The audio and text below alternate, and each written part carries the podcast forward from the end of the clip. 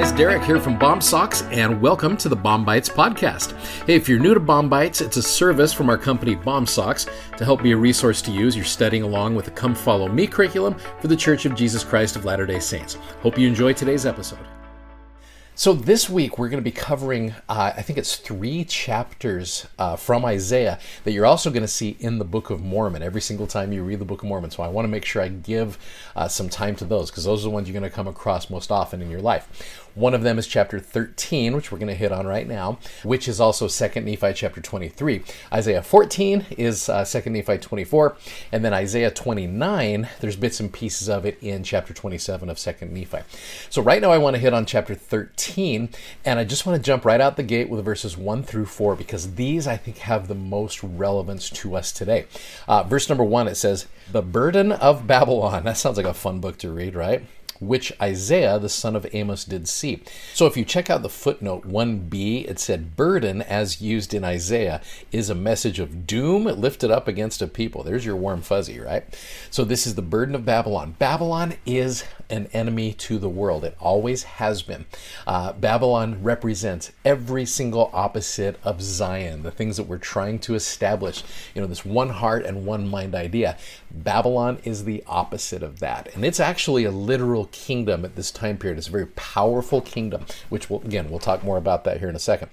Uh, verse number two Lift ye up a banner upon the high mountain. Now, again, you know from studying Isaiah, the mountain of the Lord's house. We're talking about the temple there. There's reference to that in the footnote. Banner, it talks about an ensign. Now, an ensign is a flag that is set up, a standard, if you will. Now, here's what we're supposed to do Exalt the voice unto them, shake the hand, that they may go into the gates of the nobles. We're going to share a message. It says exalt the voice, which means raise the voice, meaning share that message with everybody. I have commanded my sanctified ones. Now, sanctified ones in the footnote says saints, so I have commanded my saints. Hopefully, you're seeing some application here. I have also called my mighty ones for mine anger, even them that rejoice in my highness. Now, verse number four the noise of a multitude in the mountains like as of a great people, a tumultuous noise of the kingdoms of nations gathered together the Lord of hosts mustereth the hosts of the battle. Now, the word muster means to gather together a group of individuals ready to do battle.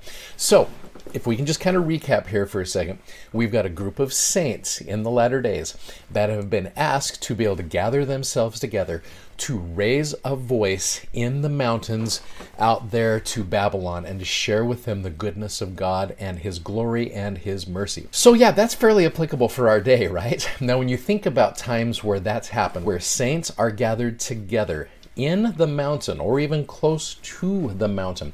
They're gathering together to hear messages to be able to help other people out. To me, that sounds like General Conference. I don't know. That could be one of the applications here.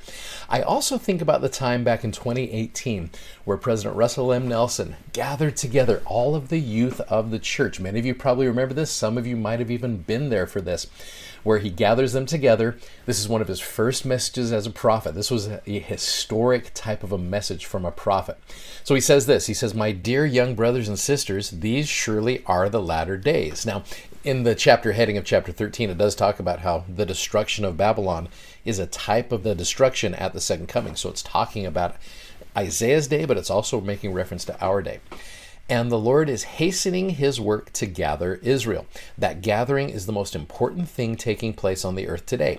Nothing else compares in magnitude, nothing else compares in importance, nothing else compares in majesty. And if you choose to, if you want to, you can be a big part of it. I love that. You can be a big part of something big, something grand, something majestic. And then he drops a challenge and an invitation to all the youth of the church. I am inviting every young woman and every young man between the ages of 12 and 18 in the Church of Jesus Christ of Latter day Saints to enlist in the youth battalion of the Lord to help gather Israel.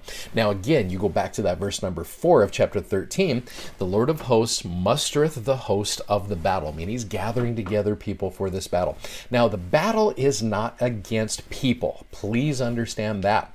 We are to gather people. So, Jesus has been pretty clear on what the battle is all about. He said, Look, we're to love God and we are to love our neighbors, right? So, this battle is not against other people people. The battle is against the world and the world's philosophies and the world's doctrines, which are so rampant today. So what do we do? We gather ourselves together, gather to the temple, gather to, you know, the conference center, gather whatever, gather in our homes and we hear the word of the Lord, and then we raise our voices to the Lord.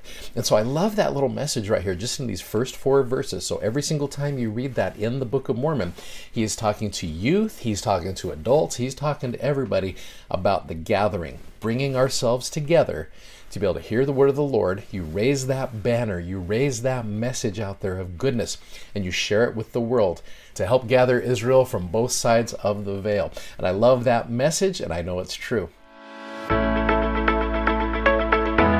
If you'd like to check out our video that goes with today's podcast, you can find us on YouTube, Instagram, and Facebook by simply searching BOMsocks. That's B O M S O C K S. And be sure to check out our amazingly comfortable gospel themed socks at bomsocks.com. Thanks for listening and hope you'll join us again for more episodes of BOM-BITES. Godspeed and have a great day.